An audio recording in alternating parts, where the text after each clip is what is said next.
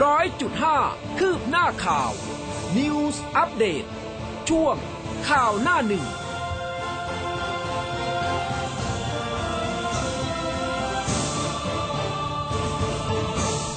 อรุณสวัสดิ์คุณผู้ฟังค่ะ ต้อนรับเข้าสู่เช้าวันอังคารนะคะ 23 พฤศจิกายน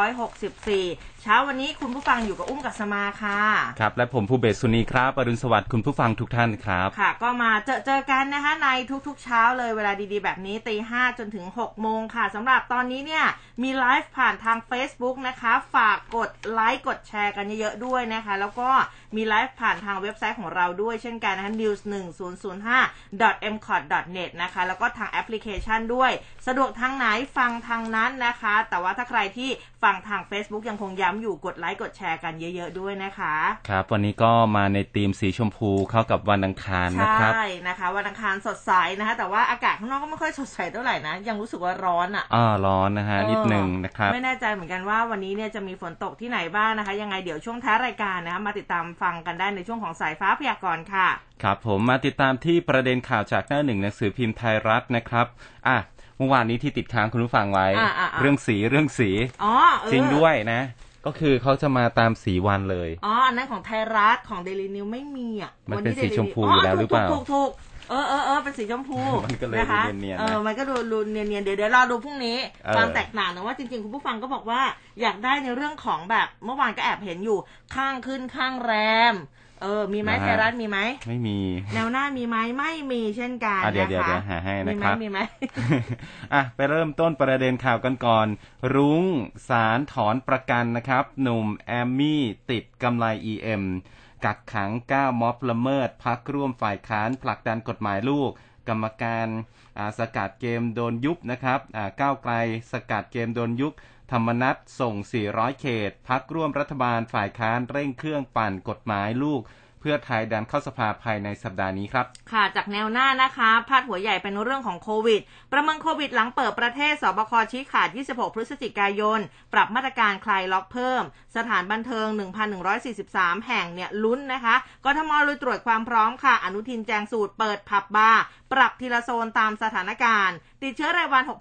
6,428 ตาย 49 ค่ะ ครับ ไทยรัฐหน้าหนึ่งมีภาพของพลตำรวจเอกดำรงศักดิ์กิติประพัฒรองผบตรก็โชว์ท่อรถจักรยานยนต์ดัดแปลงจำนวนมากนะครับ หลังจากตำรวจเนี่ยระดมกวาดล้างเด็กแว้นในพื้นที่ ยึดรถจักรยานยนต์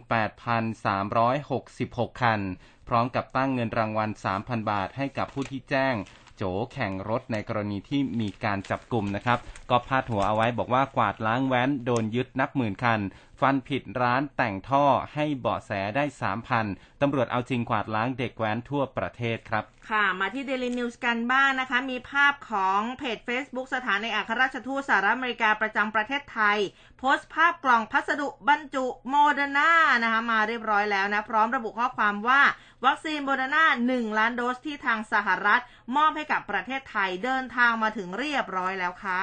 ครับผมก็มีภาพข่าวจากไทยรัฐนะครับ ล้างอิทธิพล วันนี้จะเน้นไปทางกวาดล้างเยอะนะครับเออไทยรัฐก็บอกว่าพลตำรวจโทธนายุทธวุฒิจรัสธรรมรงค์อ่าผู้บัญชาการตำรวจภูธรภาคเจ็ดแถลงข่าวระดมกวาดล้างอาชญากรรมก่อนการเลือกตั้งนายกอบต ภายใต้ยุทธการพิชัย พิชิตคนพานอภิบาลคนดี ก็ยึดปืนเถื่อน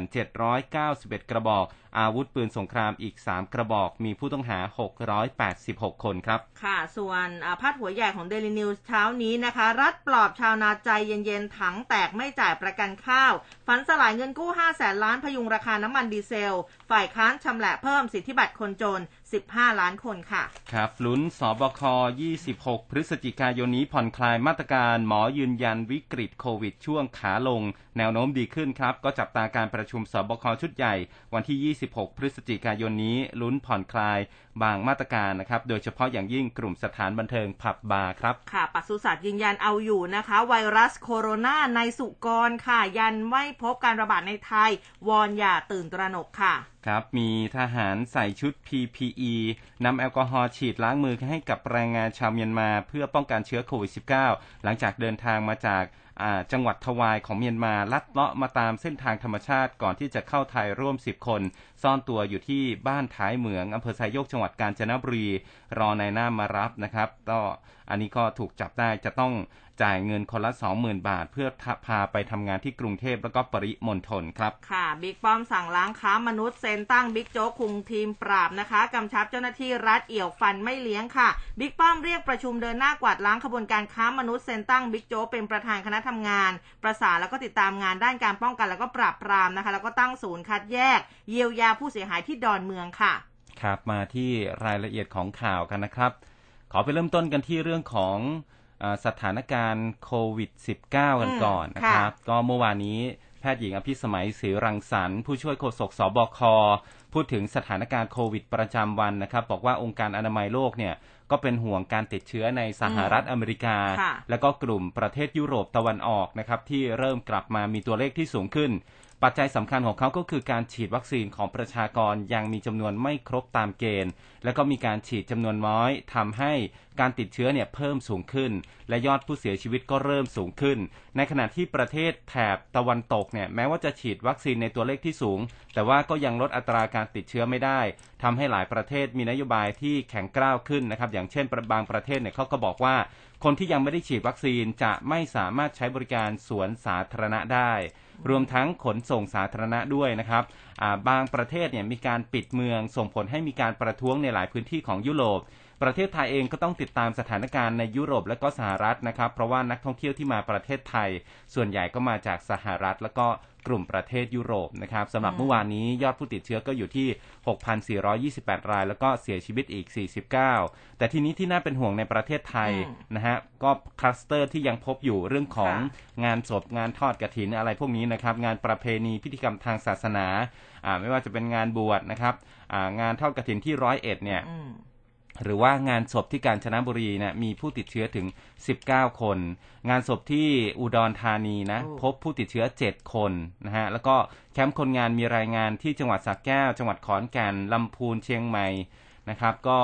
มีติดเชื้อค่อนข้างที่จะเยอะนะครับ และทีนี้จากการสำรวจนะครับอ่าในสถานประกอบการสถานบันเทิงที่ขึ้นทะเบียนในกรุงเทพเนี่ยคุณหมอบอกว่ามี 1,443 แห่ง หากสถานบันเทิงไหนยังไม่ได้ขึ้นทะเบียนควรไปรีบไปติดต่อกับกรุงเทพมหานครนะครับ เพราะว่าในสัปดาห์นี้เนี่ยทางกทมจะเริ่มสำรวจสถานบันเทิง หรือว่ากิจการในลักษณะใกล้เคียงนะครับอ่าถ้าหากพนักงานคนไหนหรือว่าสถานประกอบการใดยังไม่ได้ฉีดวัคซีน แนะนำว่าให้พนักงานไปรับวัคซีนโดยด่วนอืมถ้าหากอ่ารับพนักงานใหม่ก็ควรที่จะสอบถามว่าเอ๊ะเขาฉีดวัคซีนหรือยังนะครับอ่าเพราะว่าวันที่ 21 พฤศจิกายนที่ผ่านมาเนี่ย ก็มีการฉีดวัคซีนไปประมาณเกือบ200,000 โดสนะครับมียอดฉีดวัคซีนสะสมเนี่ยเอออยู่ที่ 46 ล้านโดสนะครับคิดเป็น 64.9%แล้วนะครับอ่าคุณหมอบอกว่าอันนี้ก็เดี๋ยวเขาจะมีมาตรการออกมาอีกนะครับ ส่วนจังหวัดที่อืมอ่ายังมีการฉีดวัคซีนต่ำอยู่นะครับ ก็ยังคงครองอันดับหนึ่งคือจังหวัดนครพนม รองลงมาก็คือค่ะหนองบัวลำพู สสุเอ่อสกลนครบึงการกาฬสินธุ์ยโสธรแม่ฮ่องสอนสุรินทร์ร้อยเอ็ดแล้วก็สมุทรสงครามครับ อืมนะคะฮะก็แต่ละจังหวัดนะคะ ยังคงต้องเร่งในเรื่องของการฉีดวัคซีนต้องด้วยนะคะอ่าต้องจัดโปรโมชั่นแล้วแหละเอนะอลดแลกแจกแถม แจครักบอะไรก็ว่าไปเอาหมดอะตอนเนี้ยอืมเออนะคะอาทีนี้มาเรื่องของวัคซีนกันบ้างนะคะที่โปรยไปก็มาถึงเรียบร้อยแล้วนะคะ สถานเอกอัครราชทูตสหรัฐอเมริกาประจำประเทศไทยค่ะเมื่อวานนี้มีการเผยแพร่ภาพของวัคซีนโมเดอร์นาหนึ่งล้านโดสที่สหรัฐบริจาคให้นะก็บอกว่าเดินทางถึงประเทศไทยเรียบร้อยแล้วนะคะ ก็มีการโพสต์ลงในโซเชียลมีเดียของสถานทูต โดยนายไมเคิลฮีทนะคะอุปทูตรักษาการแทนเอกอัครราชทูตสหรัฐ ประจำประเทศไทย มีนายวิชชุเวชชาชีวะอธิบดีกรมอเมริกาและแปซิฟิกใต้กระทรวงการต่างประเทศ แล้วก็มีนายแพทย์โสภณเอี่ยมศิริถาวร ท่านรองอธิบดีกรมควบคุมโรคนะคะกระทรวงสาธารณสุข ร่วมพิธีรับวัคซีนที่ท่าอากาศยานสุวรรณภูมิค่ะ ซึ่งนายไมเคิลฮีทนะคะบอกว่าการจัดส่งครั้งใหม่นี้เน้นย้ำถึงการสนับสนุนที่สหรัฐมีให้กับไทยนะคะ ขณะที่เราทั้งสองชาติเนี่ยยืนเคียงบ่าเคียงไหล่เพื่อเอาชนะการระบาดใหญ่ทั่วโลก วัคซีนล็อตแรกของเราช่วยไทยควบคุมการระบาดของโควิด -19 แล้วก็ล็อตที่ 2 นี้จะช่วยให้ไทยบรรลุเป้าหมายการฉีดวัคซีนประชากร ให้ได้ร้อยละ70ภายในเดือนมกราคมนี้ อันเป็นการปูทางสู่การฟื้นฟูเศรษฐกิจของประเทศนะคะ ทางด้านอธิบดีกรมควบคุมโรคค่ะนายแพทย์โอภาสการย์กวินพงศ์ก็บอกว่าวัคซีนโควิด -19 โมเดอร์นาที่บริจาคโดยสหรัฐอเมริกาผ่านหน่วยงานกระทรวงการต่างประเทศนั้น เป็นวัคซีนที่มอบให้กับรัฐบาลไทย เพื่อประโยชน์สาธารณะ แล้วก็มีแผนกระจายไปยังจังหวัดที่มีการระบาดของเชื้อไวรัสโคโรนา 2019 แล้วก็บอกว่าต้องไม่นำวัคซีนที่บริจาคเนี่ยไปแสวงหาผลประโยชน์ แล้วก็ต้องไม่มีการนำไปจำหน่ายต่อด้วย แล้วก็นอกจากนี้เนี่ยนะคะ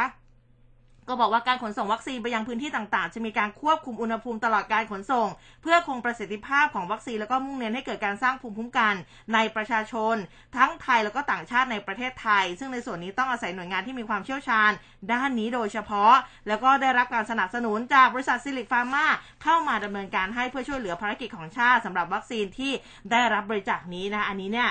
แหมก็ไม่รู้ว่าท่านอธิบดีกรมควบคุมโรคนี่มีการถามเรื่องของโมเดอร์นาล็อต2อีก 1.4 ล้านโดส ที่โรงพยาบาลเอกชนนะอืมซื้อผ่านองค์การเภสัชกับซิลลิคหรือเปล่าว่าจะเข้ามาเมื่อไหร่แน่ เพราะว่าที่ซิลลิคฟาร์มาบอกว่าองค์การเภสัชไว้ล่าสุดเนี่ยก็คือ ภายในสิ้นเดือนนี้ใช่ไหมคะนี่ก็แบบ เออก็ใกล้แล้วนะคะ ถ้าเข้ามาได้เร็วเท่าไหร่เป้าหมายของสาธารณสุข ให้คนไปฉีดวัคซีนกันให้ครบก็จะเป็นไปได้เร็วนะคะ ก็อะฝากท่านอธิบดีมาตอบด้วยแล้วกันนะคะครัทีบนี้ทางซิลลิคฟาร์มาเองเนี่ยนางสาวพักนลินบูลกูลก็บอกว่าก็ภูมิใจนะแล้วก็เป็นเกียรติที่ได้เป็นส่วนหนึ่งในการร่วมสนับสนุนหน่วยงานแล้วก็ภาครัฐ เพื่อประโยชน์ของสาธารณชนนะคะ คือ รอบนี้เนี่ยซิลลิคฟาร์มาเขา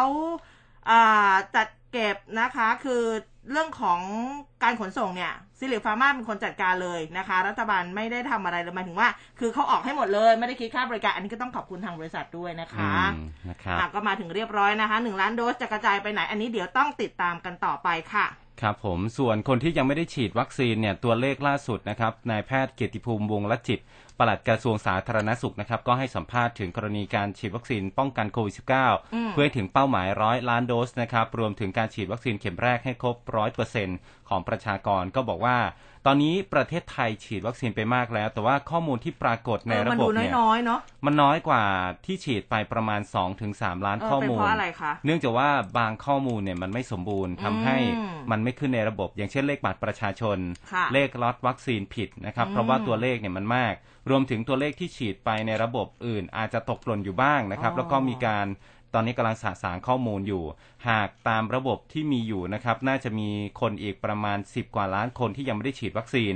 แต่ก็อาจจะมีที่ฉีดไปแล้ว แต่ว่าอาจจะยังไม่อ่าแต่พยพยายามทำแบบสวนกลับ โดยได้มอบให้กรมวิทยาศาสตร์การแพทย์ แทนที่จะนับคนนับขวดในการทำการศึกษาในห้องปฏิบัติ หรือว่าใน l ลบเนี่ยนะครับ ก็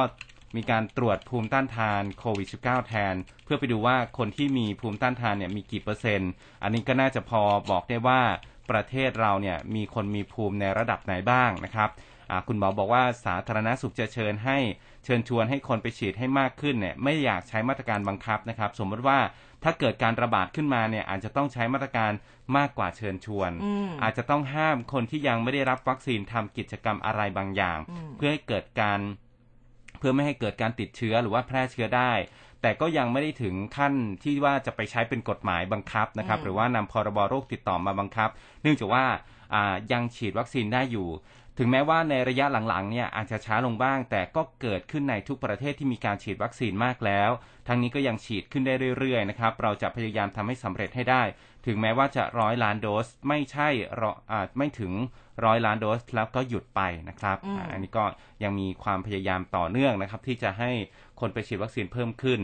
แต่ที่คุยกับคุณคุณหมออามิ่งขวัญวันก่อนอะอ่าอ่าคุณหมอบอกว่าที่ศูนย์ฉีดวัคซีนกลางบางซื่อเนี่ยนะ พอเปิดเปิดเปิดทีไรก็เต็มทุกทีอืมมันมันจะสวนทางกับตัวเลขสวนทางตัวนี้กันนะฮะ คือคุณหมอก็บอกว่า อ้าวไหนบอกว่ากรุงเทพเนี่ย คนฉีดไปร้อยเปอร์เซ็นแล้วเข็มหนึ่งพอเปิดอ่าใหม่รอบใหม่ทุกทีเนี่ยเอ้าก็เต็มทุกทีเออไปวันละหมื่ก่อนนนะเนี่ยกว่าเปิดข้อหมูมื่ลนจะออกมานะข้อมูลไม่ค่อยเออจะตรงกันเท่าไหร่ เปิดหมื่นก็มาหมื่นเออนะฮะอ่าอาจจะมีประชากรแฝงอยู่จำนวนมากนะครับอืมอันนี้ก็อ่ารอดูประกาศ แต่ละพื้นที่นะ ใครที่ยังไม่ได้ฉีดวัคซีนอืมก็สามารถที่จะไปลงทะเบียนฉีดวัคซีนกันได้นะครับอ่านะทีนี้พอพูดถึงการฉีดวัคซีนเนี่ยนะคะโรงพยาบาลศรีธัญญาเมื่อวานนี้เนี่ยเขาก็มีการเปิด walk in ใช่ไหม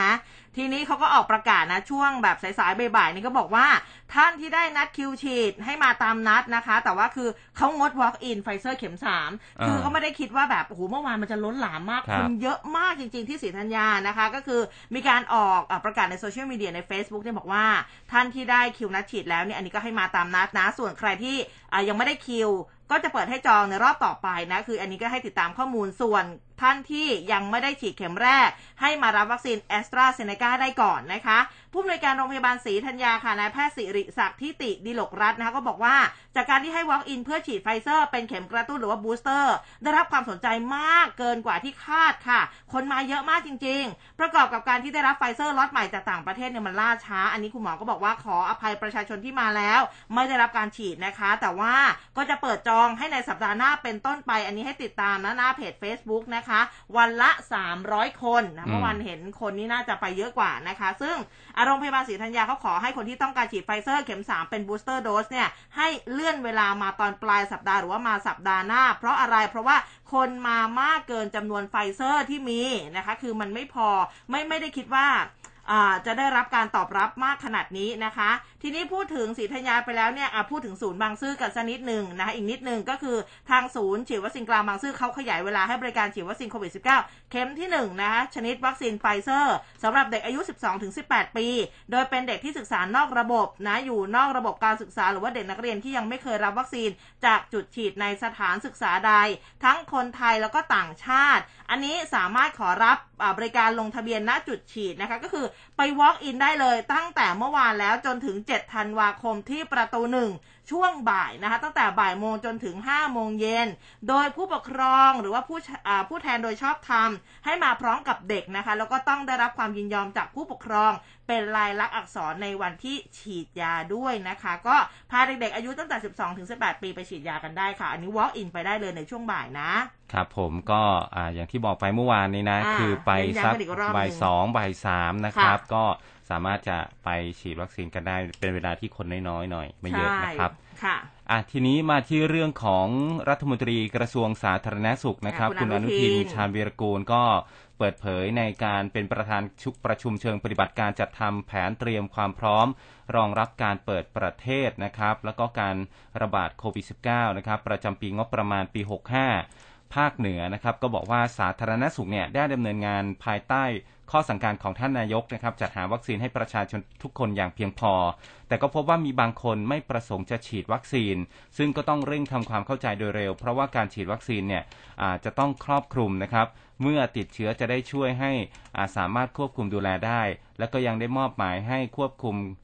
าการแพร่ระบาดได้ดีด้วย หลังจากการเปิดประเทศเพื่อสร้างความเชื่อมั่นให้กับประเทศไทย สามารถที่จะ เดินหน้าต่อไปได้นะครับอืมยังไงก็เชิญชวนทุกๆท่านนะไปฉีดวัคซีนกันให้ครบนะครับ ช่วงนี้นี่เราต้องอัดนะในเรื่องของการฉีดอ่าวัคซีนนะคะรณรงค์กันนะคะ อะเรื่องของรณรงค์ยังไม่จบค่ะ มีคุณหมออีกท่านหนึ่งออกมาพูดด้วยนะคะนายแพทย์นิธิมหานนท์เลขาธิการราชวิทยาลัยจุฬาภรณ์นะคะ ท่านก็เป็นผู้อำนวยการโรงพยาบาลจุฬาภรณ์ก็บอกว่าช่วงนี้เนี่ยเป็นช่วงเวลาของ golden window period ของไทย มีวัคซีนโควิด -19 มากพอค่ะ แล้วก็สถานการณ์ระบาดพอควบคุมได้ ก็เป็นช่วงเวลาสำคัญที่จะเร่งระดมฉีดวัคซีนเข็ม1เข็ม2รวมถึงเข็มกระตุ้นด้วยนะคะ แล้วก็ต้องให้ความสำคัญกับเด็ก ๆ ด้วยนะที่อายุน้อยๆทุกช่วงอายุ เพื่อป้องกันการระบาดระลอกใหม่ ซึ่งการระบาดเป็นเรื่องยากที่จะหลีกลี่ยง แต่ก็สามารถทำให้ปัญหาบรรเทาลงได้ด้วยการฉีดวัคซีนได้อย่างทั่วถึงนะคะบอกแล้วว่าช่วงนี้เนี่ยระดมเร่งระดมรณรงค์ให้การฉีดวัคซีนนี้มันเป็นไปได้แบบโอ้โหให้ครบร้อยล้านร้อยี่สิบล้านโดสได้โดยเร็วนะคะครับอ่ามีประเด็นเพิ่มเติมอีกไหมครับสำหรับโควิดอืมจริง ๆ ก็มีแต่ว่ามันอ่ายยาวพอสมควรแต่ไม่เป็นไรอะผ่านไปก่อนเดี๋ยวค่อยเสริมกันอีกทีหนึ่งก็ได้ค่ะ ครับ มาที่เรื่องเรื่องใหญ่เลยนะ เมื่อวานเรื่องอ่าเกี่ยวกับเรื่องค่ายมือถืออ๋อ การควบรวมสินะ ใช่ การควบรวมกันระหว่าง True กับ d t แทนะครับค่ะไปสู่บริษัทเทคโนโลยีไม่พูดถึงไม่ได้แล้วนะครับสำหรับเรื่องนี้กลุ่ม True d t แทเดินหน้าควบรวมบริษัทนะครับ เขาบอกว่าเขาจะพุ่งเป้าเป็นบริษัทที่มีความเป็นเลิศทางด้านเทคโนโลยี จะมาช่วยผลักดันไทยให้เป็นฮับของเทคโนโลยีในระดับภูมิภาคอืมนะครับ ก็เมื่อวานนี้ช่วงเช้าเนี่ยกลุ่ม True และก็ d t แท ส่งหนังสือแจ้งไปยังตลทเกี่ยวกับมติบอร์ดนะครับของบริษัทระหว่าง True กับ d t แทนะครับให้ได้รับทราบคำสั่งซื้อหลักทรัพย์ทั้งหมดของบริษัทโดยสมัครใจนะครับ แล้วก็อนุมัติให้มีการลงนาม MOU เพื่ออศึกษาการควบรวมธุรกิจด้วยวิธีการควบบริษัทนะครับ ก็มีการกำหนดอัตราการจัดสรรหุ้นนะครับสำหรับการจัดสรรหุ้นในบริษัทใหม่เกิดขึ้น จากการควบรวมบริษัทคือ 1 หุ้น True นะครับก็คือ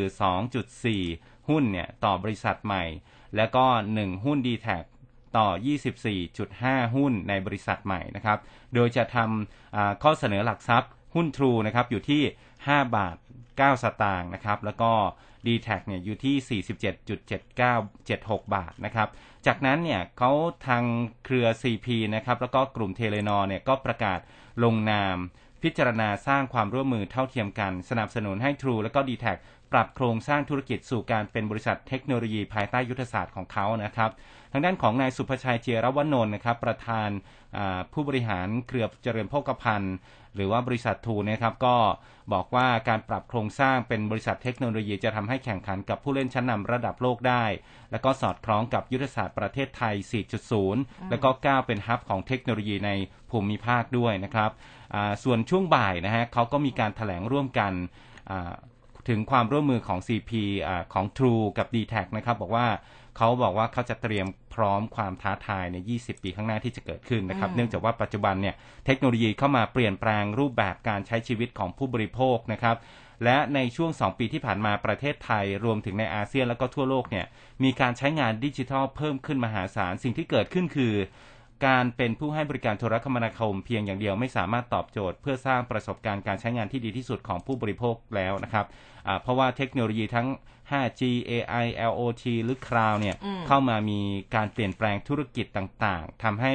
อ่าเวทีการแข่งขันของประเทศไทยไม่ใช่อยู่ในระดับท้องถิ่นอีกต่อไปนะครับ อันนี้เดี๋ยวเราก็ต้องติดตามกันต่อไปนะครับว่าพอเขาควบรวมกันแล้วเนี่ยอ่าผลที่ตามมาต่างมันๆจะจะมีเป็นการยังไงเปลี่ยนบ้าแปลงงอะไรบ้าง แล้วก็คนที่ใช้ d t แท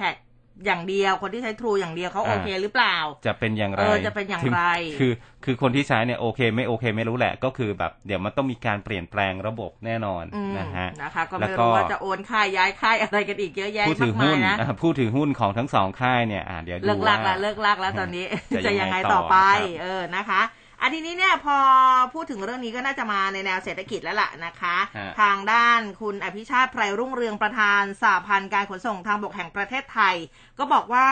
เมื่อวานนี้นะกระทรวงพลังงานเนี่ยมีการเรียกทางสหพันธ์การขนส่งทางบกแห่งประเทศไทย เข้าไปพบนะคะเพื่อที่จะหารือในปัญหาสภาวะราคาน้ำมันที่มันปรับตัวขึ้นอย่างต่อเนื่อง แล้วก็เรื่องแนวทางการจัดการพลังงานทดแทนภาคการขนส่งในอนาคตนะคะ อ่าซึ่งก็ยังไม่ได้มีข้อสรุปนะที่จะยังคงจัดกิจกรรมเพื่อกดดันรัฐบาลต่อไป แล้วก็จะยกระดับให้สมาชิกสหพันธ์ทั่วประเทศ ร่วมกดดันด้วยรวมถึงจะประกาศขึ้นราคาขนส่งสินค้าอีกประมาณสัก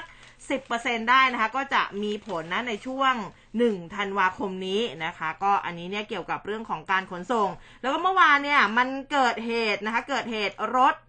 รถอ่ารถของทหารฮะเขาบรรทุกหิน นะคะ ก็คือมีอุบัติเหตุนี่แหละนะคะ ไปไปคว่ำนะคะ ก็ประมาณสักบ่ายสองนะคะพันตำรวจตรีสิงหาเฟื่องแก้ว สารวัตรจราจรสพคลองหลวงได้รับแจ้งนะมีอุบัติเหตุรถสี่ล้อขนาดใหญ่ของทหาร ซึ่งบรรทุกหินก็คือยางแตกพลิกคว่ำกีดขวางการจราจรเนี่ยนะคะ ก็คือว่าคือจากการสอบถามพลขับเนี่ยพลขับเองเขาก็บอกว่าตนเองเนี่ยขนหินคลุกมาจากสระบุรี เพื่อที่จะเข้าไปที่กรทมพอมาถึง ที่เกิดเหตุเนี่ยยางล้อหลังมันก็ระเบิดทำให้รถพลิกคว่ำโชคดีที่ไม่ได้ไปเฉี่ยวรถคันอื่นนะคะ คือหินเนี่ยมันก็แบบตกกระจาย ทีนี้เนี่ยที่เอามาบอกกันนะคืออะไร ในคอมเมนต์ข่าวนี้เนี่ยโอ้โห เรื่องของ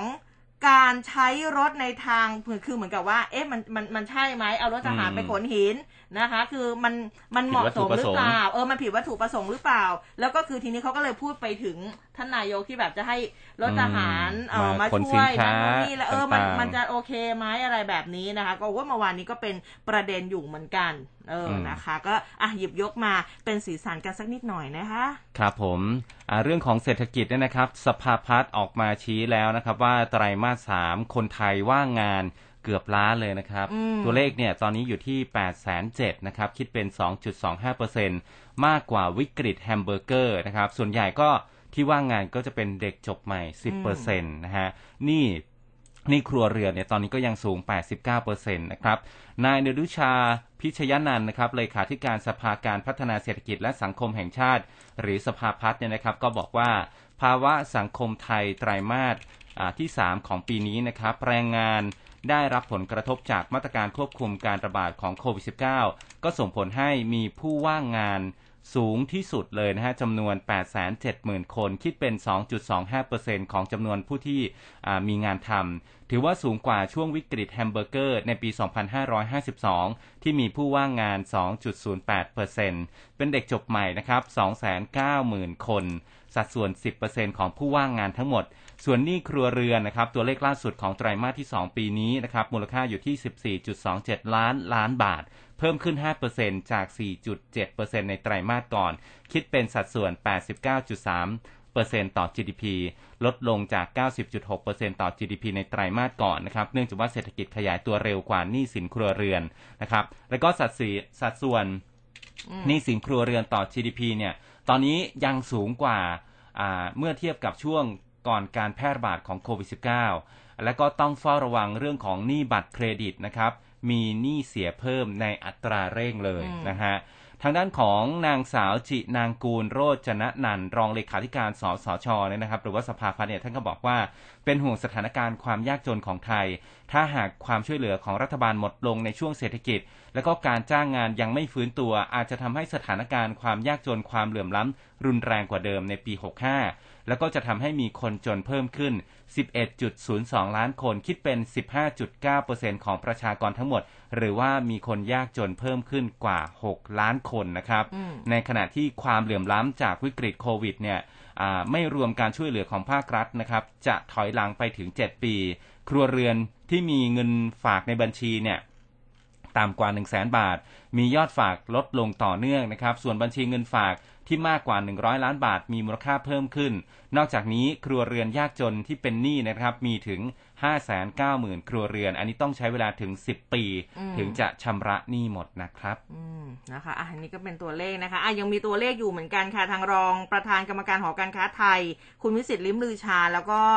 อ่าท่านก็เป็นนายกกิติมศักดิ์สมาคมผู้ผลิตอาหารสำเร็จรูปด้วยนะ ก็มองโอกาสการส่งออกในปีนี้เนี่ยบอกว่าจะขยายตัวได้ประมาณร้อยละสิบห้าถึงสิบหกเนื่องจากว่ายังคงมีแรงเหวี่ยงจากความต้องการของประเทศคู่ค้าในช่วงที่อ่าคือหลังสถานการณ์การระบาดโควิด -19 มันคลี่คลายเนี่ยนะคะ อันนี้ก็ต้องเร่งนำเข้าสินค้าเพื่อการบริโภค ชดเชยสต็อกสินค้าที่ลดลงระหว่างปิดประเทศ โดยสินค้าสิ่งทอค่ะจะเป็นสินค้าในกลุ่มที่ขยายตัวได้ดี เนื่องจากว่า 2 ปีที่ผ่านมาไม่ได้มีการสั่งซื้อ รวมถึงสินค้าในกลุ่มของอาหารสดกำลังเป็นที่ต้องการมากขึ้นนะคะ สลับกับสินค้าอาหารสำเร็จรูป ซึ่งก่อนหน้านี้เนี่ยมีความต้องการสูงในช่วง work from home เนื่องจากว่าผู้บริโภคเริ่มกลับมาใช้ชีวิตทำให้การความต้องการของสินค้าในส่วนของอาหารสดเนี่ยไม่มีมากขึ้น แต่ว่าบ้านเราเองยังคงมีปัจจัยเสี่ยงในเรื่องของค่าระวัง แล้วก็พื้นที่เรือยังคงมีการเรียกเก็บในอัตราที่สูง แล้วก็มีการแข่งขันในการจองพื้นที่เนี่ยค่อนข้างยากนะคะ เอกชนเขาเลยเชื่อว่าส่งออกปีนี้น่าจะโตสัก 15-16%นะตลาดก็ยังมีความต้องการสูงในเรื่องของอาหารสดนะคะ หลังการผ่อนคลายสถานการณ์โควิด -19 ก็จะสังเกตว่าช่วงนี้เนี่ยก็ ก็ทำอาหารเองกันเยอะขึ้น เออนะคะ แต่ว่าเดี๋ยวก็มาดูอีกทีหนึ่งคุณผู้ฟังยังยังเขาเรียกว่ายังซื้อหมูซื้อไก่ในราคาที่ปกติอยู่หรือเปล่าเออคิดว่ามันสูงขึ้นไหมก็บอกกล่าวเรามาได้แต่เห็นว่าผักก็เริ่มถูกลงแล้วนะ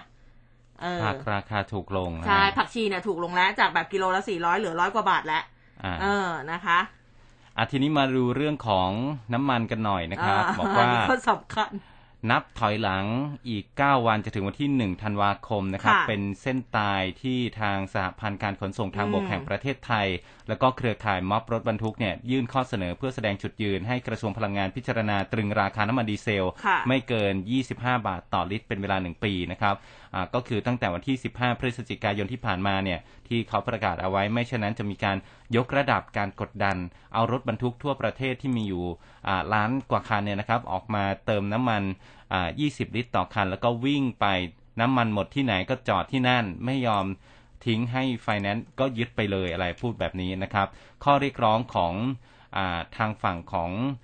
สมาพันธ์เนี่ยก็หนักแน่นอยู่นะครับ อย่างไรก็ตามข่าวล่าสุดเนี่ยพูดถึงเส้นตายกระทรวงพลังงานก็เรียกตัวแทนเครือข่ายรถบรรทุกเข้าหารือ เพื่อให้ได้ข้อยุติอีกครั้งเนี่ยฮะไปหารือกันเมื่อวานนี้ก็ลุ้นออกมาว่าการหารือจะมารูปแบบไหน เพราะว่ากลุ่มที่เรียกไปหารือในคนละกลุ่มกับที่มีมีการออกมาเรียกร้องนะครับฮะก็ อันนี้เดี๋ยวเดี๋ยวต้องติดตามกันต่อไปแต่ว่าเดี๋ยวแบบวันที่หนึ่งแล้วอะเออถ้าจะต้องขึ้นค่าขนอะไรหลาย ๆ อย่างเนี่ยนะคะ ก็หลาย ๆ อย่างมันก็มาตกที่ผู้บริโภคมาตกที่ประชาชนอย่างเราๆนี่แหละเนาะครับนะคะ ก็อาจจะต้องเตรียมตัวกันสักนิดหนึ่งนะคะอ่ามาดูกันที่ทางท่านรองนายกรัฐมนตรี และรัฐมนตรีว่าการกระทรวงพาณิชย์กันบ้างคุณจุรินทร์ลักษณะวิสิทธิ์ค่ะ ก็คาดว่าเงินเฟ้อปีนี้อยู่ที่ 0.8 ถึง 1.2เปอร์เซ็นต์นะคะ คุณจุรินบอกว่าประเมินว่าอัตรางเงินเฟ้อปีนี้เนี่ยจะเฉลี่ยอยู่ในกรอบร้อยละ 0.8 ถึง 1.2 ส่วนปีหน้าคาดว่าจะใกล้เคียงกันกับกรอบร้อยละ 0.7 ถึง 1.2 แล้วก็คาดการณ์ว่าปีหน้าราคาน้ำมันตลาดโลกนะมีแนวโน้มอ่อนตัวลงจากปีนี้ดังนั้นเนี่ยราคาสินค้าในปีหน้ายังสามารถที่จะดูแลสถานการณ์ได้นะคะ ส่วนทางท่านอธิบดีกรมการค้าภายในค่ะ คุณวัฒนศักดิ์เสือเอี่ยมก็บอกว่าตอนนี้สถานการณ์ราคาผักสดอะอย่างที่อุ้มบอกไป เริ่มเข้าสู่ภาวะปกกติแล้วราคาผักเนี่ยเริ่มลดลง หลังสถานการณ์อุทกภัยคลี่คลายลงนะคะ ส่วนการดูแลราคาอาหารจานด่วนกรมการค้าภายในเขาขอความร่วมมือเลยนะ ไปยังห้างสรรพสินค้าต่างๆ ห้างร้านต่างๆ ให้นำเมนูทางเลือก ซึ่งเป็นอาหารจานประหยัดเนี่ยมาจัดจำหน่ายกับประชาชนในราคาจานละ 30-40 นะคะโดยจะดำเนินการทั่วประเทศนะ อันนี้ก็ต้องรอดูและอาหารจานด่วนอาหารตามสั่งต่างๆ ตามห้างเนี่ยราคามันจะ อยู่ในพิกัดที่เราสูว่าเราพอใจหรือเปล่าอืมเพราะบางทีเจอผัดกะเพราเข้าไปก็เขาเรียกว่าก็สูดหายใจนิดนึงนะฮะอืมแต่ เออ ซื้อก็ได้อะไรแบบเนี้ยมันก็จะมีอารมณ์แบบนี้อยู่เหในมือนกัห้านงนะฮะเออกะเพราเออมันแต่ก็ถ้าแพงอยู่แต่ว่าก็ถ้าเป็นกะเพราข้ใจเนื้อนะน่ะแพงอยู่แล้วเออกะเพราเนื้อมันมันแพงอยู่แล้วแต่บางทีกะเพราหมูหรืออะไรบางทีเราเห็นราคาเราก็แบบอืมอ๋อตกใจเหมืมัอนนคกัวรนจะถูกกว่านี้เนาะเออเอานิดนึงขอขอนิดนึงนะคะนี่คุณผู้ฟัง อ่าพอดีไปเจอมาถามว่า คุณอุ้มอ่าเมื่อเช้านี่เห็นในเรื่องของชุดประจำชาติของ Miss Universe Thailand ที่จะไปประเทศอ่าที่จะไปประกวดหรือยังนะคะ ก็อะเห็นแล้วนะคะ เห็นแล้วนะคะ แล้วก็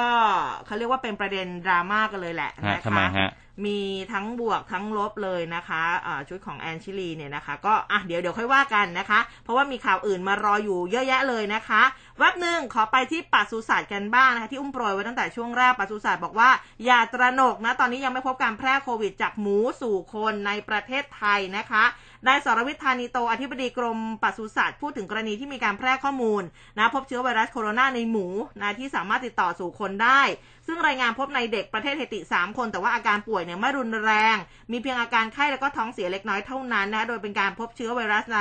อสุกรนะโคโรนาเนี่ยนะคะที่แยกได้จากคนแล้วก็ปัจจุบันเนี่ยยังไม่ทราบสาเหตุแล้วก็ที่มาของการติดเชื้อว่าสามารถแพร่จากหมูมายังคนได้โดยวิธีใด ซึ่งตามปกตินะหมูเนี่ยนะคะสามารถติดโรคไวรัสโคโรนาได้แต่แสดงอาการไม่รุนแรง โดยโคโรนานะคะที่พบในหมูทั่ว ๆ โลกเนี่ยมีทั้งหมด 6 สายพันธุ์จำแนกเป็น 3 จีนัสนะคะ อัลฟา เบต้า แล้วก็เดลต้าเหมือนกันเลยอะ่ะเนอะแล้วก็ก่อให้เกิดกลุ่มอาการระบบทางเดินอาหาร ทางเดินหายใจแล้วก็ระบบประสาทด้วย ซึ่งกรมปศุสัตว์เขาก็เห็นความสำคัญในการเฝ้าระวังไวรัสโคโรนาแล้วก็ไวรัสตัวอื่น ๆ ด้วยเนี่ยนะคะ ก็มีการเตรียมพร้อมในการรับมือเพื่อเฝ้าระวังควบคุมกันด้วย ก็อ่าเขาบอกว่าที่ผ่านมาก็ยังไม่ได้พบอุบัติการณ์อะไรในบ้านเรานะคะยังไงก็อะดูแลตัวเองกันด้วยแล้วกันนะคะแต่ว่าเขาก็ยืนยันมาแหละว่ามันยังไม่ได้มีการแพร่จากหมูสู่คนในไทยครับนะคะ ก็แจ้งให้ได้ทราบกันนะคะอะก็สบายใจกันไปได้เปราะหนึ่งนะครับค่ะมาที่เรื่องการเมืองกันหน่อยนะครับ ที่สภาเมื่อวานนี้บอกว่าพร้อมบรรจุร่างกฎหมายลูกอืมหลังจากรัฐธรรมนูญ ฉบับแก้ไขเพิ่มเติมเนี่ยมีผลบังคับใช้นะครับอ่ารัฐธรรมนูญฉบับแก้ไขเพิ่มเติม ฉบับที่ 1 พศ 2564 นะครับ มีค่ะผลบังคับใช้ไปเมื่อวานนี้สาระสำคัญคือ กลับไปใช้ระบบการเลือกตั้งแบบบัตรเลือกตั้ง 2 ใบอืมคือจำนวนสสเขตจาก 350 ก็เป็น 400 คน สสบัญชีรายชื่อจาก 150 ก็เหลือ 100คนนะครับค่ะการคำนวณสสแบบบัญชีรายชื่อ เลิกระบบจัดสรรปันส่วนผสมนะครับ เป็นการใช้คะแนนที่ประชาชนเลือกแต่ละพักรวมกันทั้งประเทศ และก็มีการกำหนดกฎเกณฑ์ขั้นต่ำด้วยอ่าแบบแบ่งเขต เลือกตั้งใหม่นะครับทางด้านของนายชวนหลีกภัยประธานสภาผู้แทนราษฎรก็ให้สัมภาษณ์หลังจากรัฐธรรมนูญ ฉบับนี้มีผลบังคับใช้นะครับ ก็บอกว่ากระบวนการต่อไปที่รัฐสภาต้องเตรียมรับก็คือ การแก้ไขเพิ่มเติมพระราชบัญญัติประกอบรัฐธรรมนูญว่าด้วยการเลือกตั้งสสแล้วก็พรบประกอบรัฐธรรมนูญว่าด้วยพักการเมืองรวม 2 ฉบับนะครับ ซึ่งกกตเนี่ยก็มีหน้าที่เตรียมกฎหมายส่งให้รัฐบาล ก่อนที่จะเสนอมายังรัฐสภาหรือว่าสสสามารถเข้าชื่อเสนอมาที่รัฐสภาก็ได้นะครับ ก็คาดว่าจะเสนอมาประมาณช่วงเดือนธันวาคมปีนี้ หรือว่าอาจจะเป็นมกราคมปีหน้า ก็มีการสั่งการให้ฝ่ายเลขาธิการของสภาเนี่ยเตรียมรับกฎหมายที่จะเสนอเข้ามา แล้วก็เชื่อว่าไม่น่าจะล่าช้า เพราะกกตก็เตรียมการไว้ล่วงหน้าแล้วนะครับ แต่ว่าก็ขึ้นอยู่กับรัฐบาลว่าจะเสนอมาตอนไหน ส่วนตัวท่าน ท่านชวนเนี่ยก็บอกว่าน่าจะเสนอมาในช่วงธันวาคมได้ แล้วก็จะบรรจุในระเบียบวาระทันที อีกทั้งกฎหมายที่แก้เนี่ยก็สอดคล้องกับรัฐธรรมนูญที่แก้ไขเพิ่มเติม ซึ่งก็ไม่ได้มีความซับซ้อนมากนัก จึงจะใช้เวลาไม่นานนะครับอืมในชวนก็ยอมรับว่าระหว่างนี้กฎหมายลูกสองฉบับยังไม่แล้วเสร็จ หากมีอุบัติเหตุทางการเมืองอืมอย่างเช่นยุบสภานะครับก็อาจจะทำให้เกิดปัญหาได้ เพราะว่ากฎหมายที่จะใช้บังคับสำหรับการเลือกตั้งทั่วไปเนี่ย ก็หวังว่าจะไม่มีอะไรเกิดขึ้นอืครับมฮะนะคะอะ ทีนี้แวะมาดูทางคุณหมอวรงค์กันสักนิดหนึ่งนะคะนายแพทย์วรงค์เดชกิจวิกรมหัวหน้าพักไทยพักดี เมื่อวานนี้ก็เลยมีการโพสต์ข้อความผ่าน Facebook ถึงการประกาศใช้รัฐธรรมนูญฉบับแก้ไขที่ให้มีการเลือกตั้งบัตรสองใบนี่แหละ บอกว่าสภาพการเมืองหลังจากนี้ จะเหลือพักการเมืองที่มีศักยภาพไม่มาก จะมีการใช้เงินซื้อเสียงอย่างหนักสสก็จะมีค่าตัว แล้วก็เกิดระบบมุ้งการเมืองนะซึ่งก็จะนำมาซึ่งระบบการทุจริต เพราะรัฐมนตรีหัวหน้ามุ้งต้องหาเงิน เพื่อไปดูแลสสในสังกัด ชี้ระบบบัตรเลือกตั้งใบเดียวเหมาะกับสภาพการเมืองไทย เพราะว่าสามารถปราบโกงได้ แต่การกลับไปใช้บัตรเลือกตั้งสองใบเนี่ยเสี่ยงกับการทุจริตเชิงนโยบาย แล้วก็การเมืองไทยจะวนกลับเข้าสู่ปัญหาเหมือนในอดีตค่ะอืมอืมนะฮะก็เป็นอีกหนึ่งอีกหนึ่งคนที่บอกว่าเอ่อออกความเห็นในเรื่องของบัตรเลือกตั้งสองใบครับอืมนะคะ มีท่านอื่นๆไหมเอ่ยอะก็ไปเรื่องของการอภิปรายเลยอ่านะครับค่ะทางด้านฝ่ายค้านเนี่ยบอกว่าเดี๋ยวเลื่อนยื่นอภิปรายอ่ารัฐบาลไปเป็นหลังปีใหม่นะครับ นายแพทย์ชนน่านสีแก้วหัวหน้าพักเพื่อไทย พูดถึงการยื่นอภิปรายทั่วไป โดยไม่ลงมติตามมาตรา 152 ก็บอกว่าที่ประชุมพักร่วมฝ่ายค้านมีข้อสรุปนะครับว่าจะยื่นอภิปรายทั่วไป โดยไม่ลงมติตามมาตรา 152 รัฐบาลเนี่ยหลังปีอ่าหลังปีใหม่นะครับของปีหน้า เพราะว่าถ้าหากยื่นตอนนี้ก็มองว่าไม่ยังไม่เหมาะสม เพราะว่าการบรรจุวาระประชุมอาจจะติดกับช่วงเทศกาลก็จะส่งผลให้กับเวลาในการอภิปราย ส่วนรายละเอียดของการยื่นยตินั้นได้ให้แต่ละพักไปพิจารณาปัญหาที่อยากจะนำเสนอ แล้วก็มาร่วมกันเสนอให้กับพักร่วมฝ่ายค้านเพียงยติเดียวนะครับ ส่วนทางด้านของนาย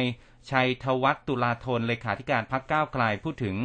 ร่างอ่าอันนี้มีแล้วฮะร่างประกอบรัฐธรรมนูญหรือว่าร่างกฎหมายลูกที่จะมายื่นในนามพักก้าวไกลนะครับ บอกว่าเนื้อหาเนี่ยอาจจะเสนอให้อ่าระบบการเลือกตั้งเสรีโปร่งใสมากขึ้นอ่าส่งเสริมให้พักการเมืองเป็นสถาบันการเมืองที่เข้มแข็งมากขึ้น เช่น เสนอตั้งพักการเมืองได้ง่าย แต่ถูกยุบยาก แต่ทั้งนี้ก็ไม่เห็นเนื้อหาของแต่ละพักจึงไม่ทราบว่าแตกต่างกันยังไง เพราะว่าที่ประชุมของพักก้าวไกลก็ยังไม่ได้เห็นชอบ จึงขอให้รอผลของที่ประชุมก่อนนะครับ อืมอะเดี๋ยวฉันเจออีกหนึ่งท่านค่ะ นายสมชัยศรีสุทธิยากรนะผู้อำนวยการศูนย์วิจัยการเมืองแล้วก็การพัฒนามหาวิทยาลัยรังสิตแล้วก็สมาชิกพรรคเสรีรวมไทย เมื่อวานนี้ท่านก็โพสต์ข้อความใน Facebook ส่วนตัวเหมือนกันค่ะบอกว่าหลังรัฐธรรมนูญแก้ไขเพิ่มเติมประกาศในราชกิจจา แล้วก็มีผลบังคับใช้นี่นะคะ ซึ่งเคยคำนวณการเปลี่ยนแปลงจำนวนสสบัญชีรายชื่อที่แต่ละพักจะได้ภายใต้กติกาใหม่ โดยใช้ฐานคะแนนการเลือกตั้งปี 2562 เป็นข้อมูล ปรากฏว่าพักเพื่อไทยได้เพิ่มจากศูนย์เป็น 22 คนนะคะ พักพปชรเพิ่มจาก 19 เป็น 24 คน พักอนาคตใหม่นะคะ ลดจาก 50 เหลือ 18 คน ส่วนพักกลางพักเล็กลดลงทุกพักยกเว้นประชาชาตินะคะ ขณะที่พักจิ๋วหนึ่งเสียงจำนวน 12 พักนี่ศูนย์พันหมด แต่ว่าท่านก็บอกว่าพปชรอย่าเพิ่งดีใจ เพราะว่าคราวที่แล้วเนี่ยเพื่อไทยส่งผู้สมัครเขตเพียงแค่ 238 เขตจาก 350 เขต หรือคิดเป็นร้อยละ 68 แล้วก็ด้วยระบบบัตรใบเดียว เขตใดไม่ส่งเขตนั้นไม่มีคะแนน สสบัญชีรายชื่อนะคะ แต่ว่าคราวนี้เนี่ยเป็นระบบบัตร 2 ใบ แม้ส่งไม่ครบก็จะได้คะแนนสสบัญชีรายชื่อจากบัตรใบที่ 2 ดังนั้นหากคิดบัญญัติตายางอย่างง่ายๆนะจำนวนสสบัญชีรายชื่อเพื่อไทยในการเลือกตั้งคราวใหม่ ที่จะเกิดขึ้นก็คือ 32 คน รวมเขตที่เคยได้เดิมอีก 136 เขต กลายเป็นจำนวนสส168 คน ทิ้งห่างพปชรที่ได้เขต รวมบัญชีรายชื่อใหม่แค่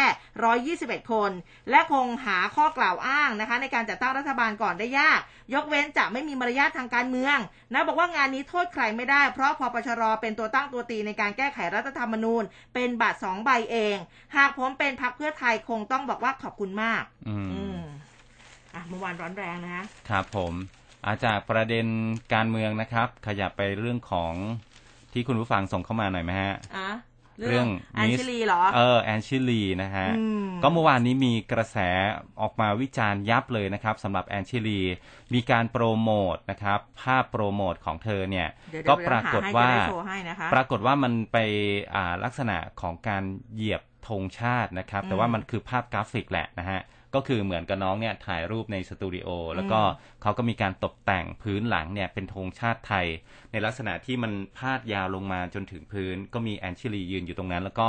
มือหนึงเนี่ยก็ถือธงชาติไทยอยู่นะครับ ก็ตอนนี้เดี๋ยวจะร่วมไปบินไปประกวด Miss Universe 2021 ครั้งที่ 70 ที่ประเทศอิสราเอล หลังจากทางกองประกวดปล่อยภาพโปรโมทออกมานะครับ มันก็มีหลายกระแสแฟนนางงามเขาก็แสดงความคิดเห็นส่งพลังบวกให้กับแอนชิลีอยู่มากอยู่เหมือนกันนะครับ มีทั้งบวกทั้งลบนะครับ ก็หลังจากเป็นที่วิพากษ์วิจารณ์ทางกองประกวด Miss Universe Thailand ก็บอกว่าทาง TPN นะครับก็คือกองประกวดเนี่ยมุ่งมั่นเสมอว่าจะต้องเป็นส่วนหนึ่งในการยกระดับวงการนางงาม และก็สื่อกิจกรรมบันเทิงต่าง ๆ รวมไปถึงการมีเป้าหมายที่ชัดเจนจะเป็นผู้ที่สร้างสังคมที่มีความดีงาม ไม่มีความแบ่งแยก ก็หมายความว่าเขาจะ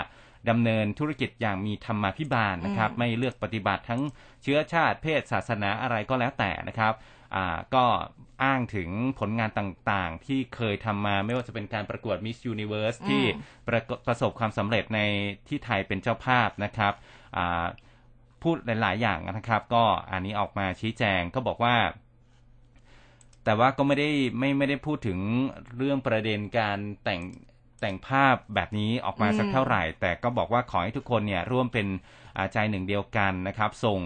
กำลังใจให้กับแอนชิลีสก๊อตเคมมิสนะครับมิสยูนิเวิร์สไทยแลนด์เนี่ยไปสู่การประกวดนางงามจักรวาลนะครับ ร่วมชื่นชมผลงานนักออกแบบชาวไทยที่สร้างแรงบันดาลใจมาจากมวยไทย ก็หวังว่า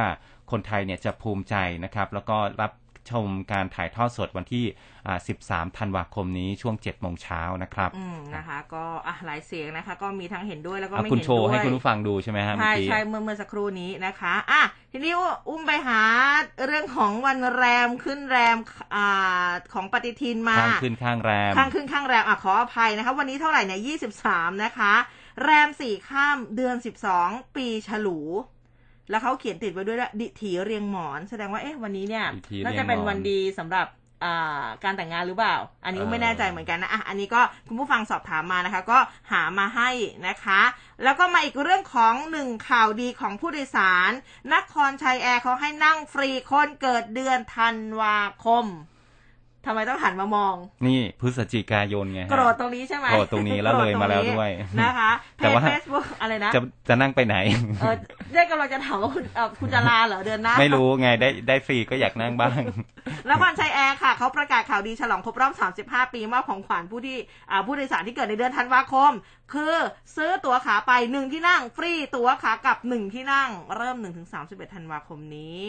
ครับเออนะคะ ก็ อะมาบอกกันนะคะ เพราะว่าอะไรเพราะว่าช่วงปลายปลายปีแบบนี้เนี่ยหลาย ๆ คนเดินทางกลับบ้าน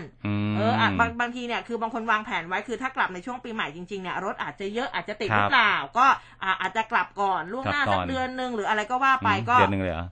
เพื่อเพื่อครับครับเออเพื่อลาก่อนอะไรแบบนี้แล้วก็คือช่วงปีใหม่ก็คือแบบว่าอาจจะอยู่ทำงานหรือว่าอะไรก็ก็แล้วไปนะคะ ก็อ่า หลายพื้นที่นะคะ ตอนนี้นะคะ ตั๋วรถไฟรถทัวร์อะไรแบบนี้เนี่ย คุณผู้ฟังนะคะ มีจองตั๋วล่วงหน้ากลับบ้านกันหรือเปล่านะคะอืมก็อ่าราคาเป็นอย่างไรนะคะ เลือกที่นั่งได้ไหมคิดว่ามันโอเคหรือเปล่านะคะ แล้วก็เรื่องของสถานการณ์โควิดนะคะ ตามอ่าเขาเรียกว่าบริษัทต่างๆ รถขนส่งอะไรแบบนี้เนี่ยเขามีมาตรการยังไง เอออืมเดี๋ยวอันนี้เนี่ยเราจะไปหาข้อมูลมาให้ จะต้องนั่งที่เว้นที่ไหม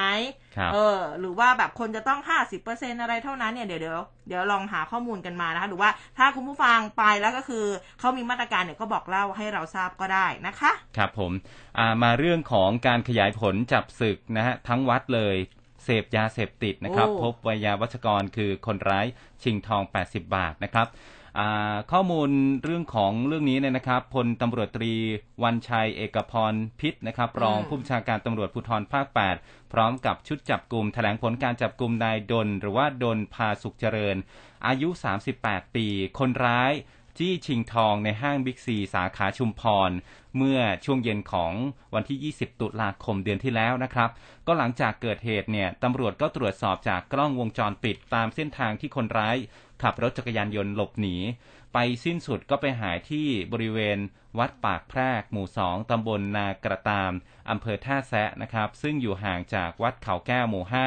ตำบลนากระตามประมาณ 10 กิโลเมตร ส่วนด้านหลังของวัดทั้งสองแห่งเนี่ยมีลำคลองไหลผ่าน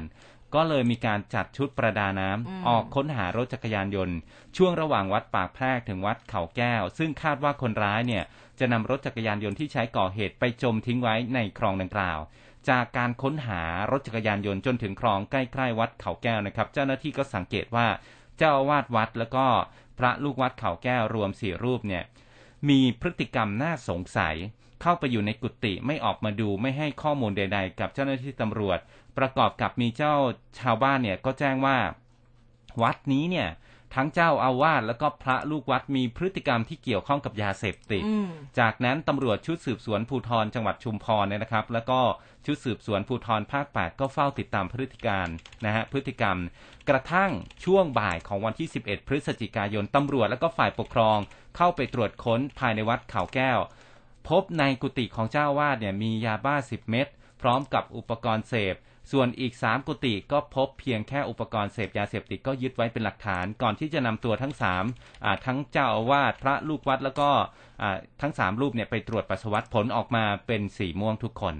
อันนี้ก็นำตัวไปศึก แล้วก็ส่งพนักงานสอบสวนดำเนินคดีตามกฎหมาย หลังจากนั้นทีนี้เจ้าหน้าที่ตำรวจก็ตรวจสอบทรัพย์สินของวัดเขาแก้วก็ปรากฏว่า มีการแก้ไขตัวเลขในสมุดบัญชีเงินฝากธนาคาร แต่พอนำไปตรวจสอบกับธนาคารมีเงินฝากในบัญชีหายไป1ล้าน7หมื่นบาทโอ้ก็เรียกนายดนพาสุขเจริญอายุ 37 ปี ซึ่งเป็นวัยยาวัจกรของวัดเขาแก้วเนี่ยมาสอบสวน เพราะว่าอ่าเป็นผู้รับผิดชอบถือบัญชี แล้วก็เป็นผู้เบิกจ่ายเงินของวัด นายดนก็รับสารภาพว่านำเงินของวัดเนี่ยไปใช้ส่วนตัวจริง แล้วก็ควบคุมตัวอ่าไปตรวจค้นที่บ้านพัก ซึ่งก็อยู่ไม่ได้ไกลวัดมากนักนะครับ จากการตรวจค้นบ้านนายดนพบว่าตั๋วจำนำจากร้านทองนอกพื้นที่ 13 ใบ รวมน้ำหนักทองคำรูปประพันธ์กว่า 20 บาท อันนี้เจอนะครับ ไปเจอตั๋วจำนำมีทองรูปประพันธ์ด้วย แล้วก็อ่าซุกซ่อนอยู่ใต้หลังคา ซึ่งเป็นบ้าน ซึ่งเป็นทองของร้านทองเยาวราช ในห้างบิ๊กซีชุมพรที่หายไปโอ้จากการอ่าถูกปล้นไปนะครับ แต่ว่ายังจับคนร้ายไม่ได้ เจ้าหน้าที่เขาก็เค้นสอบนะครับ จนนายโดนเนี่ยยอมรับสารภาพว่า เป็นคนลงมือบุกเดี่ยวเพียงลำพังอืมไปจี้ร้านทองเนี่ยนะครับ นายโดนก็บอกว่าที่ลงมือก่อเหตุเนี่ยเนื่องจากว่าตัวเอง ติดการพนันคาบาร่าออนไลน์อย่างหนักเลย จนต้องโกงเงินวัดมาเล่น แล้วก็ทางอ่ามีการวางแผนบุกจี้ชิงทองคำในห้างบิ๊กซี เพื่อที่จะเอาเงินมาใส่บัญชีคืนให้วัดก็ถูกจับได้ จากนั้นเจ้าหน้าที่ก็นำตัวผู้ต้องหาไปดำเนินคดีตามกฎหมายต่อไป โอ้โห นี่เป็นเรื่องเป็นราวยาวมากนะฮะค่ะคือจากการปล้นนะฮะการการจี้ที่ห้าง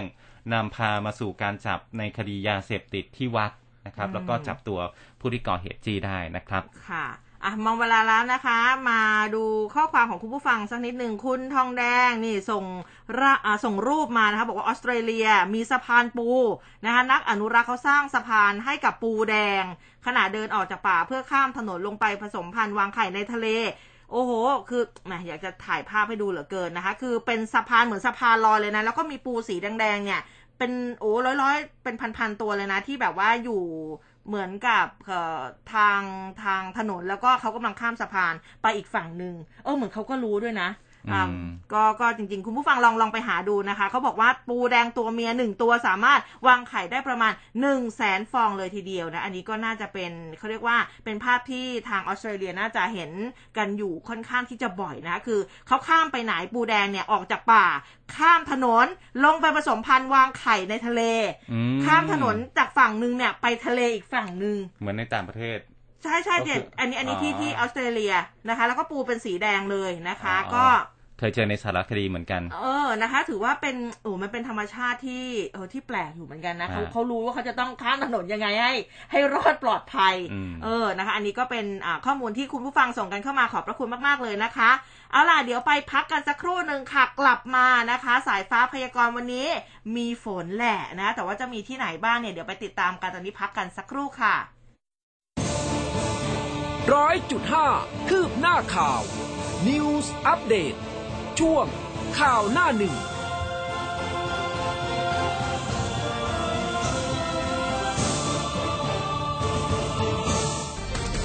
ก้าวเข้าสู่ปีที่ 28 กับคลื่นข่าวคุณภาพ ที่ได้รับความเชื่อมั่นจากผู้ฟังทุกกลุ่ม รับฟังข่าวอัปเดตทั้งในและต่างประเทศแบบเกาะติด โดยทีมข่าวและนักจัดรายการมืออาชีพ พร้อมกับบทวิเคราะห์จากวิทยากรหลากหลายสาขา ทั้งช่องทางวิทยุ และแพลตฟอร์มออนไลน์ได้ทุกวันทลายทุกข้อจำกัด ฟังชัดทุกเรื่อง ข่าวไวใกล้ชิดตรงใจ เป็นสปอตไลท์ให้สังคม ที่คลื่นข่าว m c o t News FM 100.5คลื่นข่าว m c o t News FM 100.5ทลายทุกข้อจำกัด ฟังชัดทุกเรื่อง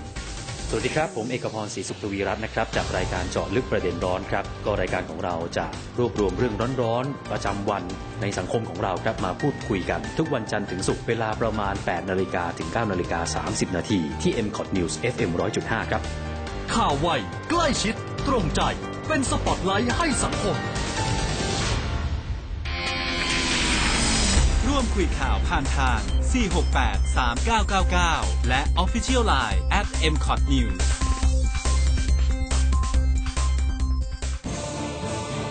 ร้อยจุดห้าคืบหน้าข่าว News Update ช่วงข่าวหน้าหนึ่ง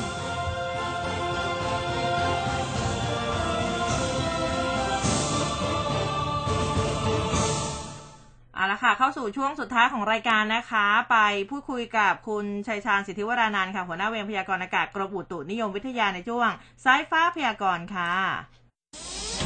สายฟ้าพยากรณ์โดยกรมอุตุนิยมวิทยา สวัสดีสวัสดีครับครับผมสวัสดีครับ สวัสดีครับอ่าคุณชัยชาญครับวันนี้สภาพอากาศทั่วประเทศเป็นยังไงบ้างครับ ข่าวว่าอุณหภูมิจะลดลงอีก ครับผมก็ทางด้านภาคตะวันออกเหนือนะครับ ผมนะฮะ ซึ่งเมื่อวานก็คาดว่าลงสามถึงห้านะครับ ในช่วงเช้านี้อุณหภูมิก็น่าจะลดลงได้แล้วนะครับ ผม แล้วก็ในวันพรุ่งนี้ภาคตะวันออกเฉียงเหนือก็อุณหภูมิก็จะลดลงได้อีกสองถึงสามองศาอีกนะครับ ผมนะฮะแต่ส่วนในบริเวณภาคเหนือนั้นอุณหภูมิเช้านี้น่าจะยังไม่ลง น่าจะเป็นในวันพรุ่งนี้น่าจะลงไปประมาณลงยังลงไม่เยอะไม่ค่อยเยอะนะก็ลงครับประมาณหนึ่งถึงสามองศาได้นะครับ ส่วนภาคกลางใน ช่วงวันนี้ยังมีฝนได้อยู่ทางตอนล่างนะครับก็อุณหภูมิก็จะลดลงไปได้ประมาณหนึ่งถึงสององศานะครับภาคตะวันออกเองก็มีฝนได้อยู่อุณหภูมิน่าจะลดลงไปได้หนึ่งถึงสามองศานะครับนะฮะฮะส่วนภาคใต้เองนั้นยังมีฝนอยู่นะครับ ฝนอยู่ประมาณ60%ของพื้นที่ได้นะครับฝนต้องหนักเป็นบางพื้นที่นะครับนะฮะอ่าส่วนกรุงเทพมหานครเองในช่วงของวันนี้อ่าอาจจะมีฝนเป็นบางพื้นที่นะครับ เพราะฉะนั้นอุณหภูมิก็อาจจะลดลงไปได้เล็กน้อยนะครับ ผมฮะครับฝนนี่ประมาณสักกี่เปอร์เซ็นต์ครับสำหรับในกรุงเทพฝนอยู่ประมาณสักสิบเปอร์เซ็นต์นะครับ ผมนะฮะฮะไม่เกินนั้นครับผม ก็เป็นในลักษณะของการกระจายใช่ไหมฮะครับเป็นกระจายประมาณสิบเปอร์เซ็นต์แค่นั้นเองครับใช่ฮะอ๋อแล้วก็พื้นที่ภาคใต้เนี่ย เห็นมีมีฝนตกหนักไหมฮะ มีฝ นตกหนักเป็นบางพื้นที่แต่ว่าเป็นลักษณะที่ว่าฝนตกเรื่อยๆอยู่นะเป็นการสะสมของฝนนะครับเลยอ่ามาไม่ได้ตกคราวเดียวหนักนะครับผมอืมครับอ่าส่วนส่วนทางด้านภาคเหนือเนี่ยเห็นว่าอย่างเช่นที่ดอยอินทนนท์ก็มีลักษณะของการเกิดน้ำค้างแข็งหรือว่าเหมยขาบสองวันแล้วนะครับ ที่ยอดครับดอยอินทนนท์มันจะเป็นครับมีมีโอกาสที่จะเกิดขึ้นแบบนี้เนี่ยต่อเนื่องไหมครับ หรือว่าอ่าเดี๋ยวจะไปดูอีกทีหนึ่งช่วงต้นปี เออมันไม่ได้เกิดขึ้นต่อเนื่องเดี๋ยวไอ้ตอนที่เกิดเนี่ยเดี๋ยวก็จะหมดไปแล้วนะครับ ผมฮะ นะเดี๋ยวลมเพราะว่าไอ้ช่วงที่เกิดเนี่ยมีลักษณะของลมตอนตกที่เข้ามานะครับ ก็เลยทำให้มีลักษณะของน้ำค้างแข็งที่เกิดขึ้นของภาคเหนือ ซึ่งในวันนี้พรุ่งนี้ก็น่าจะหมดแล้วนะครับผมนะฮะลมมีการเป็นทิศแล้วก็อาจจะเกิดขึ้นได้อีกไหมก็มีโอกาสเกิดขึ้นได้อีกแต่ต้องเพราะในช่วงของฤดูฤดูเนี้ยนะครับ ก็ทางภาคเหนือเอง ก็ถ้ามีลมตอนตกที่มาแบบเนี้ยก็มีโอกาสที่จะเกิดขึ้นได้อีกครั้งครับผมค่ะครับค่ะ มีส่วนไหนอยากเพิ่มเติมไหมคะสำหรับเช้าวันนี้อ่าในช่วงนี้ก็คงให้ประชาชนประเทศไทยตำบลเองอะดูแลรักษาสุขภาพนะครับ เนื่องจากสภาวะอากาศที่อ่าจะหนาวเย็นลงนะครับครับ แล้วก็ทางด้านภาคเฉียงเหนือเองจะมีลมแรงที่เกิดขึ้นนะครับ ก็ให้ระมัดระวังในเรื่องของสุขภาพที่มากขึ้นด้วยนะครับผมค่ะ ครับผมค่ะ เช้านี้ขอบคุณนะครับ ครับผมค่ะ สวัสดีสวัค่ะสดีครับอะก็ช่วงนี้นะคะ อากาศเปลี่ยนแปลงนะคะ รักษาสุขภาพด้วยแล้วก็ใครที่ไปเที่ยวนะคะ ก็ถ่ายรูปมาฝากเราบ้างนะคะแหมอิจฉาจริง ๆ เลยนะสำหรับทาง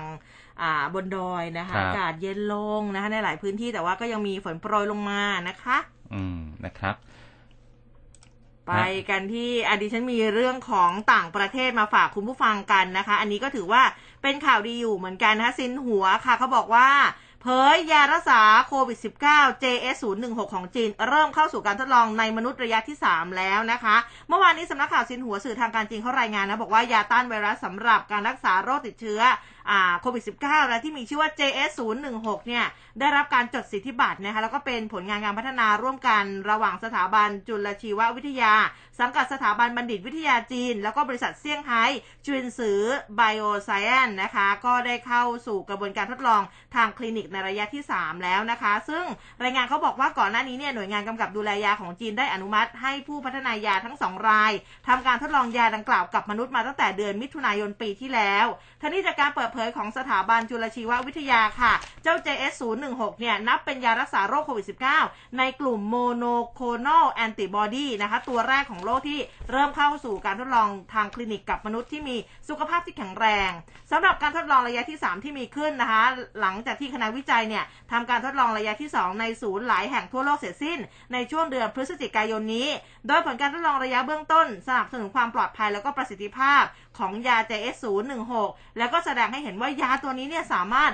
ลดความเข้มข้นของเชื้อไวรัสในร่างกาย ผู้เข้าร่วมการทดลองรวมถึงลดความเสี่ยง ที่จะเกิดอาการป่วยรุนแรงได้ค่ะ ซึ่งทางนักวิจัยของสถาบันเนี่ยเขาบอกว่ามีการใช้ยา J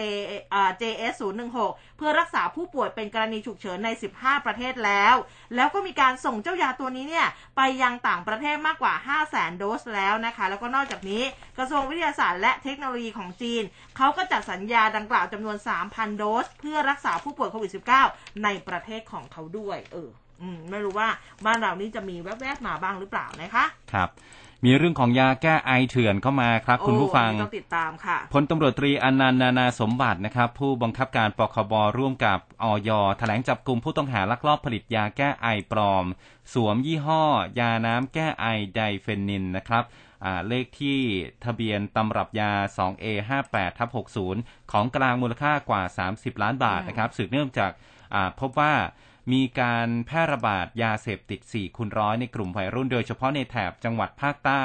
ก็มีการนำหมายค้นสารจังหวัดนครศรีธรรมราชเข้าตรวจค้นอาคารที่ไม่ติดเลขที่พบยาแผนปัจจุบันที่ต้องสงสัยว่าอาจจะผิดกฎหมาย พรบยา 6 รายการ ก็มีการขยายผลถึงแหล่งที่มาก็ทราบว่ามีการสั่งซื้อจากนายธีรวัตรหรือว่าเดนดำนิน อายุ 37 ปี ในโกดังดังกล่าวเนี่ยนะครับ ภายในซอยอลัดกงสีตำบลรัศดาอำเภอเมืองภูเก็ต ก็เป็นสถานที่ผลิตขายแล้วก็จำหน่ายยาปลอมนำกำลังจับกลุ่มตรวจยึดของกลางได้ 21,250 ขวดนะครับ สอบสวนก็รับสารภาพครับ ค่ะอะทีนี้มีอีกหนึ่งข่าวดีนะคะ แต่ว่าจริงๆ ก็เป็นข่าวดีที่เราก็ทราบกันอยู่ในทุกๆ ปี ทุกๆสิ้นปีนายศักดิ์สยามชิดชอบรัฐมนตรีว่าการกระทรวงคมนาคม แล้วก็บอกว่าทางกระทรวงเนี่ยมีแนวทางดำเนินการในการแก้ไขปัญหาการจราจรติดขัดของทางพิเศษบูรพาวิถี โดยช่วงเทศกาลปีใหม่อะเดาได้ไหมพอบอกว่าปีใหม่ปุ๊บกำหนดนะคะให้ใช่ไม่มีการจัดเก็บค่าผ่านทางตั้งแต่ 30 ธันวาคมนะคะ 9 โมงเช้าไปจนถึง 4 มกราคม เที่ยงคืนนะ เพื่อเป็นการอำนวยความสะดวกลดภาระค่าใช้จ่าย ให้กับประชาชนในช่วงวันหยุดต่อเนื่อง เทศกาลปีใหม่ แล้วก็เล็งๆไว้เหมือนกันว่าจะมีการขายคูปองค่าผ่านทางพิเศษสายสีรัฐวงแหวนรอบนอก ราคาเดิมอีก 1 ปีนะคะ ที่จะสิ้นสุด 15 ธันวาคมปีหน้า แล้วก็ลดราคาทางด่วนด่านพระรามเก้าหนึ่งนะคะก็คือฉลองรัฐเนี่ยสิบาทต่อเที่ยวถึงสิ้นปีหน้าด้วยอะก็ถือว่าเป็นข่าวดีนะครับอะสั้นๆอีกสักข่าวนะครับ สายสื่อสารลงดินเสร็จ 7 กิโลเมตรนะครับที่ไหนที่ไหนนายประภาสเหลืองสิรินภาพอสำนักจราจรและขนส่งกทม บอกว่าตอนนี้เนี่ยกทมมอบหมายบริษัทกรุงเทพธนาคมจำกัดนะครับดำเนินการจัดเก็บสายสื่อสารปัจจุบันก่อสร้างเสร็จ 7 กิโลเมตร แล้วมีที่ถนนวิทยุ จากถนนเพชรบุรี ถึงแยกเพลินจิต หน้าซอยร่วมฤดี ถนนรัชดาพิเศษจาก MRT ศูนย์วัฒนธรรมประตูสองถึงหน้าซอยรัชดาพิเศษนี่ใกล้ๆบ้านเราเลยนะไปดูไหมครับ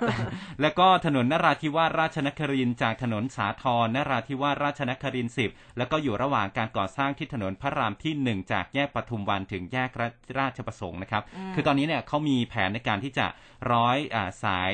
ใต้สื่อสารเนี่ยลงใต้ดินอีก 30 กิโลเมตรใน 16 เส้นทางนะครับ โอเคค่ะ ทั้งหมดทั้งมวลก็เป็นข่าวสารแล้วก็ข้อมูลที่นำมาฝากกันในเช้าวันนี้ วันนี้เวลาหมดแล้วนะคะ เจอกันใหม่วันพรุ่งนี้เวลาเดิม สวัสดีค่ะ สวัสดีครับ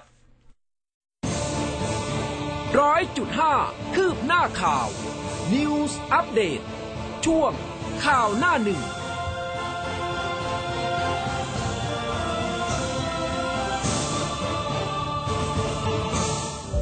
หากคุณคิดว่าสิ่งแวดล้อมของไทยกำลังเผชิญปัญหาวิกฤต มาร่วมเรียนรู้การจัดการไฟป่า ภัยแล้ง และการสร้างความหลากหลายทางชีวภาพ ที่คนกับทรัพยากรเกื้อกูลกัน ในงานเสวนาออนไลน์ คนอยู่รอด น้ำป่าทรัพยากร อยู่อย่างยั่งยืนได้อย่างไร จัดโดยสถาบันลูกโลกสีเขียว อังคารที่ 7